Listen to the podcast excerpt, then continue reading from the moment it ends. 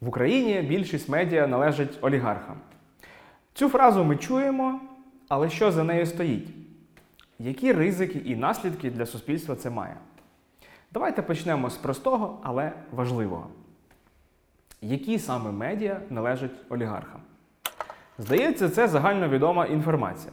Але кожного разу, коли в демократичній школі майбутнє ми розбираємося із цією темою, ми помічаємо, що мало людей володіють цією інформацією. Отже, якщо відштовхуватись від того, що олігархи це такі люди, які розбудовують свій бізнес у тісному зв'язку з державними ресурсами, корупційним впливом на політичні рішення, вигідні закони, тарифи, пільги, преференції, розподіл посад, то таких людей у нас в Україні набереться декілька десятків. Але в цьому відео нас цікавлять конкретно ті олігархи, які володіють медіа.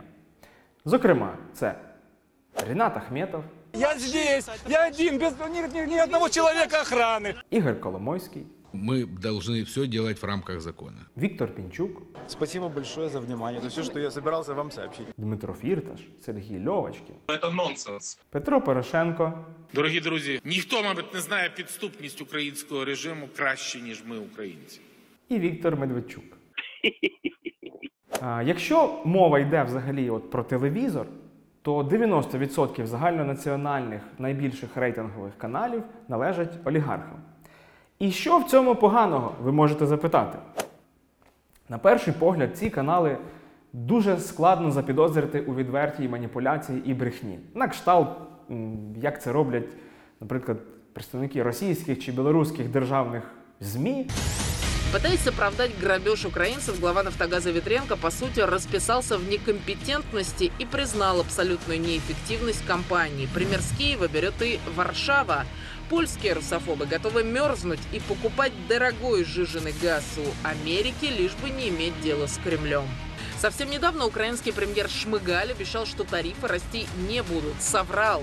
Свято верит в Америку, пожалуй, только Украина. И неутомимо ждет поддержки. Для этого Киев старательно разыгрывает роль жертвы, которую готовится растерзать Москва и уже однозначно Минск. Там все ясно. Там дуже багато брехні і, і маніпуляцій. Але якщо придивитися, то вплив цих олігархічних медіа і телеканалів, зокрема, дуже добре видно. Давайте розглянемо три основні способи такого акуратного маніпулювання і впливу, якими послуговуються ці медіа.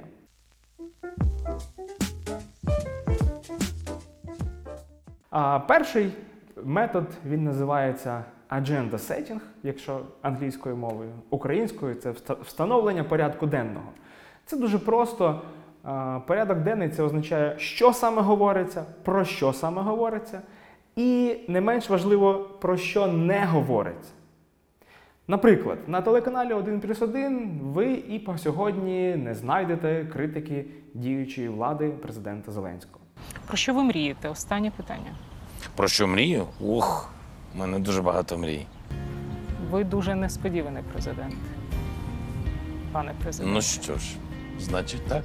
У нас така країна, бувають сюрпризи. Натомість на телеканалі Прямий, який належить Петру Порошенку, ви знайдете майже в кожному сюжеті критику президента Зеленського. Тому насправді, коли ми говоримо про Зеленського, там єдине, що в нього він вміє добре робити, це поступово, поступово збирати гроші, збирати ресурси і узурпувати різні гілки влади, які йому не мають бути підзвітними. Якщо е, ця зелена влада, е, Зеленський і його оточення взагалі спробують закрити прямий, наприклад, через РНБО, як вони це планували, і це моя інформація з моїх джерел з офісу президента, це буде для них смертельна помилка.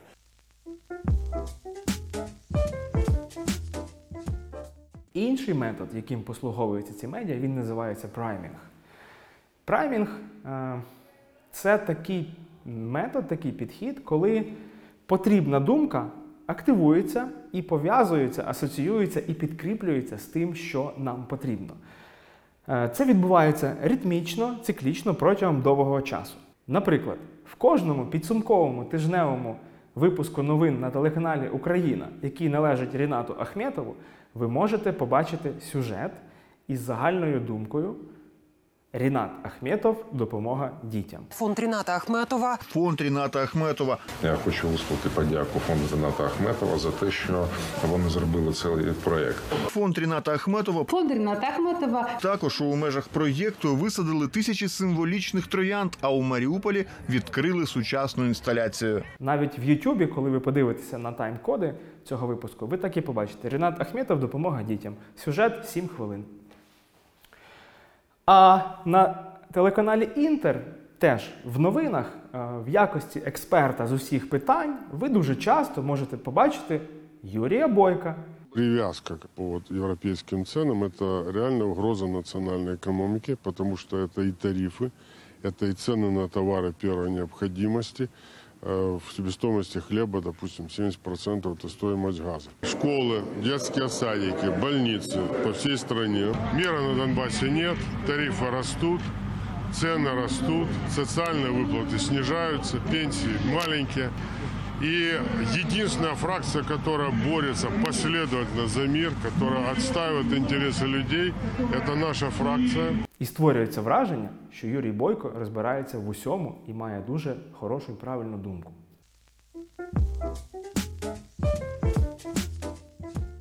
А третім видом такого акуратного маніпулювання є фреймінг. Фреймінг з англійської мови це задання рамок.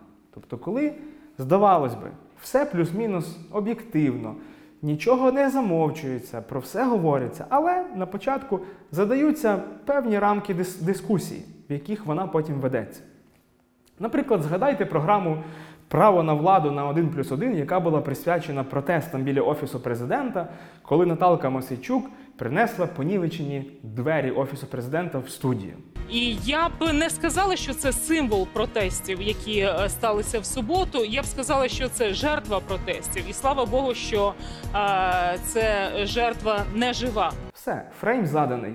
Говоримо про вандалізм, говоримо про те, чи можна так чинити в центрі європейської столиці. Натомість ці фрейми можна було б задати зовсім інакше. Можна було говорити про суспільну справедливість, про реформу судів, про правоохоронну систему тощо. Так от, головне, якщо в якийсь момент ви, ваші друзі, ваші родичі починають висловлюватися на кшталт, ну, Бойко нормальний хлопець, він діло говорить. Або отже ж ті паскуди, всі геть паскуди у владі, вони всі суперпогані. Або от оцей політик хороший, стільки добрих справ зробив. В цей момент потрібно зупинятися, і це такий це червоний маячок, який нам говорить про те, що ми піддалися впливу е, цих медіа, навіть цього не усвідомлюючи. Тому треба зупинитись,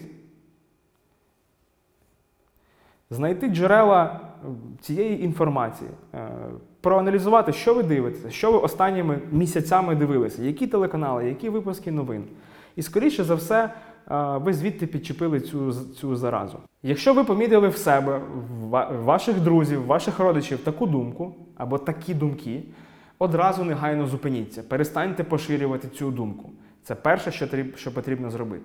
Друге, що потрібно зробити, різко змінити джерела отримання інформації. І взагалі, хорошою справою є кожного місяця міняти телеканал і міняти випуски новин.